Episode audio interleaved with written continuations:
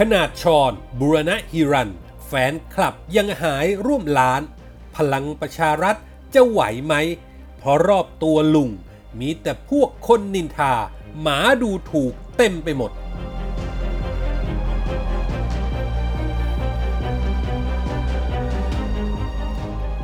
ปปช ชี้มูลความผิด ทายาทกระทิงแดงยังลอยนวลแต่เจ้าหน้าที่ตำรวจที่เกี่ยวข้องกับคดี รับเคราะห์แทน ส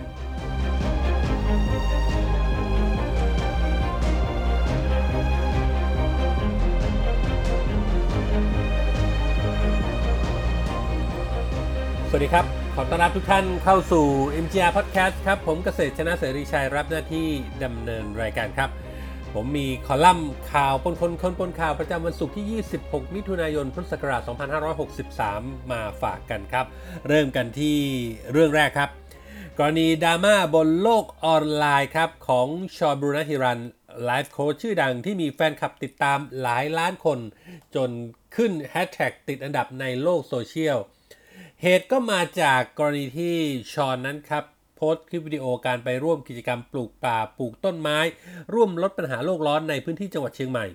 และงานนี้ชอนก็เอ่ยปากชมลุงป้อมพลเอกประวิตรวงสุวรรณรองนายกรัฐมนตรี ว่าที่หัวหน้าพักพลังประชารัฐคนใหม่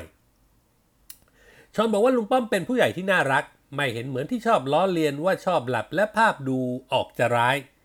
ชอนบอกว่าสิ่งที่เราเห็นในสื่อมันก็มีเจตนาที่ทำให้เราคิดอะไรบางอย่าง อย่าเพิ่งตัดสินใจจนกว่าเราจะได้เจอเขาจริงๆ ได้คุยกับเขา ได้สัมผัสกับเขา น้องๆที่กำลังเติบโตอยู่ อยากให้รู้ว่าข่าวก็มีเจตนาของเขา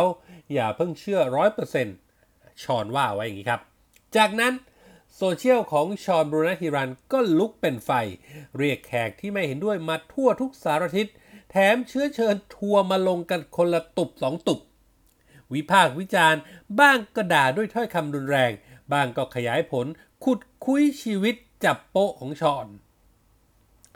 บางคนก็เอาหนังสือที่ชอนเขียนออกมาเผาและประกาศขายต่อ มรสุมกุ้มรุมหนุ่มไทยวัย 29 ที่เกิดและเติบโตที่อเมริการายนี้อย่างหนักเลยทีเดียว คนที่รุมถล่มชอนรวมๆแล้วมองว่าชอนโลกสวยต่อการเมืองเกินไป แค่เห็นแล้วชอบ ทั้งที่โลกความเป็นจริง ไม่ได้สวยงามแบบนั้น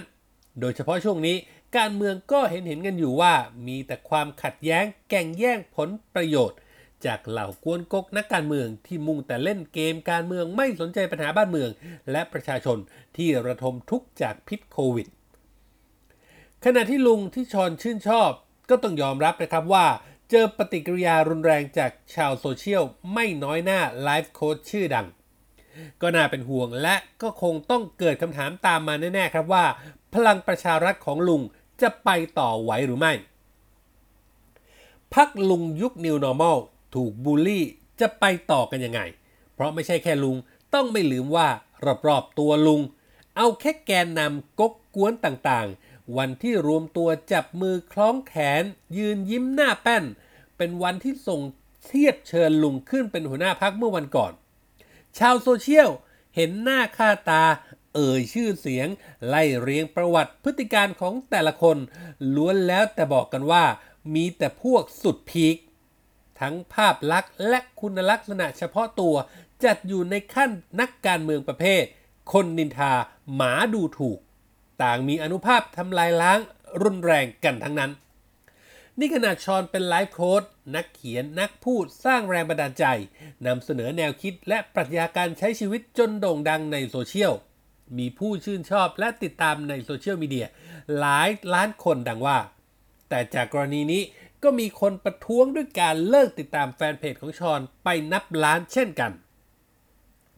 ภาพลักษณ์ของพลังประชารัฐภายใต้การนำของลุงจะเป็นอย่างไรทำนายได้เลยครับ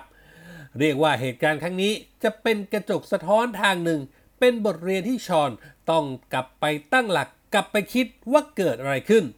แค่ก้าวเข้ามาเฉียดการเมืองชั่วประเดี๋ยว ก็เจอรุมถล่มจากบรรดาชาวโซเชียลถึงเพียงนี้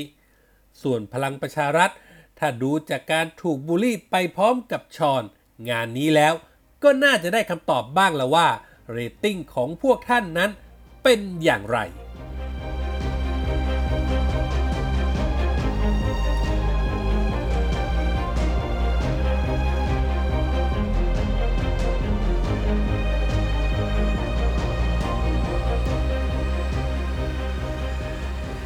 ไปกันที่อีกเรื่องหนึ่งนะครับทายาทกระทิงแดงยังลอยนวลแต่เจ้าหน้าที่ที่เกี่ยวข้องกับคดีนี้ต้องรับเคราะห์แทน เมื่อปปชชี้มูลความผิดฐานให้การช่วยเหลือไม่ออกหมายจับ เปิดโอกาสให้ผู้ต้องหาหลบหนี แม้เวลาจะล่วงเลยเกือบ 8 ปีแล้ว แต่เชื่อว่าหลายคนยังคงจำกรณีไฮโซหนุ่มทายาทกระทิงแดง วรยุทธ์อยู่วิทยา สิ่งรถเฟอร์รารี่หรู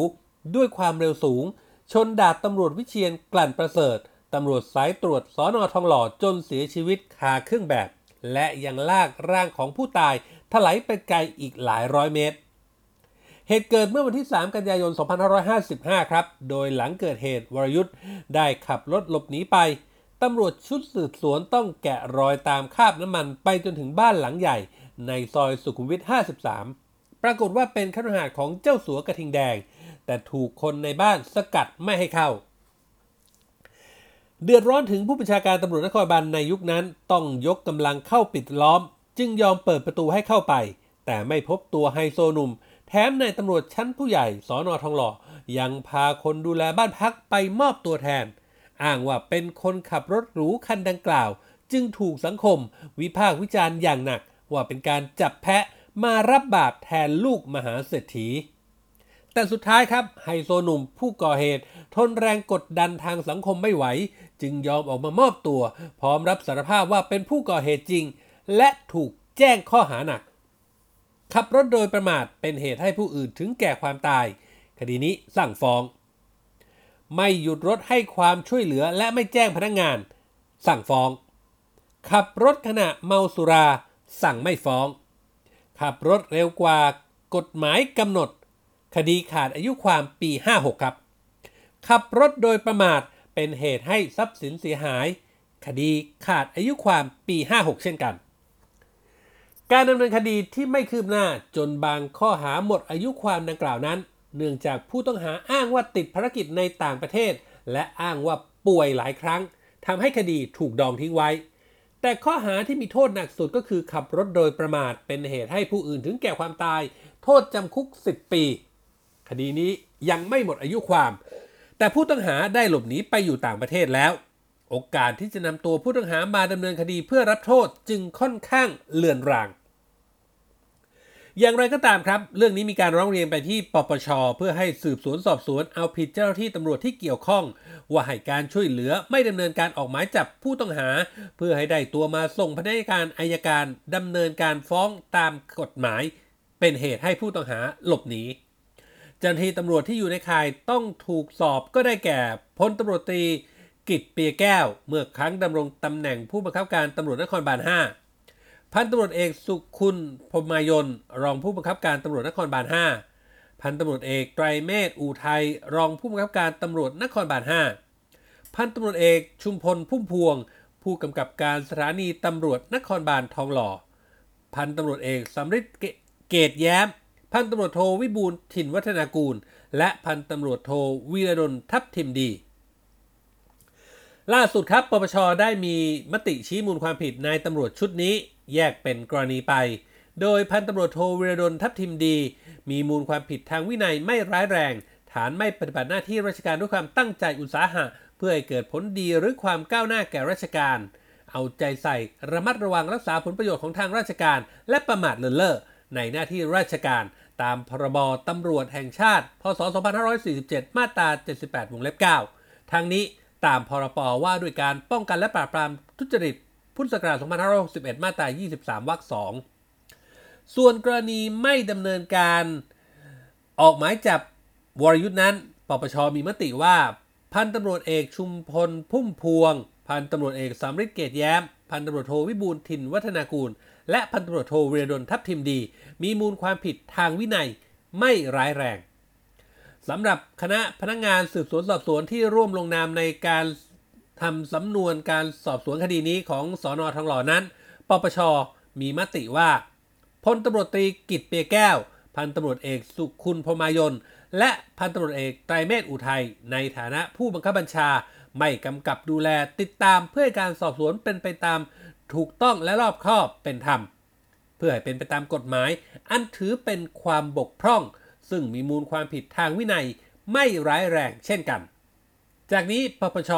จะได้ทำรายงานสำนวนการไต่สวน เอกสารหลักฐาน และคำวินิจฉัยไปยังผู้บังคับบัญชา เพื่อดำเนินการทางวินัยกับนายตำรวจดังกล่าวต่อไป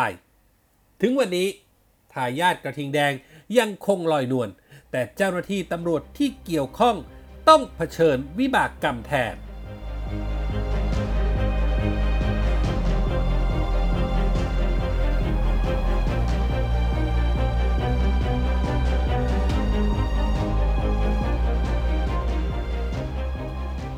นี่คือเรื่องราวจากคอลัมน์ข่าวปนคนคนปนข่าวที่ผมนำมาฝากกันในวันนี้นะครับ คุณผู้ฟังสามารถเข้าไปอ่านเพิ่มเติมได้ครับที่เว็บไซต์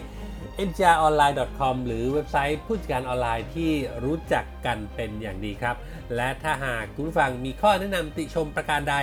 ไม่ว่าจะเป็นในเนื้อข่าว หรือโดยตรงที่พอดแคสต์ของเรานะครับ สามารถทิ้งคอมเมนต์ไว้ได้ในท้ายข่าว หรือพิมพ์หาพอดแคสต์ของเราที่ NGR Podcast ได้เลยครับ ทุกคอมเมนต์ทุกความเห็นจะเป็นแรงใจเป็นกำลังให้พวกเรานำไปปรับปรุงพัฒนาผลงาน ให้ออกมาเป็นที่ถูกต้องตรงใจคุณผู้ฟังมากที่สุดครับ วันนี้หมดเวลาแล้วครับ ขอบพระคุณทุกท่านที่ติดตาม ผมเกษตรชนะเสรีชัยลาไปก่อน พบกันใหม่โอกาสหน้า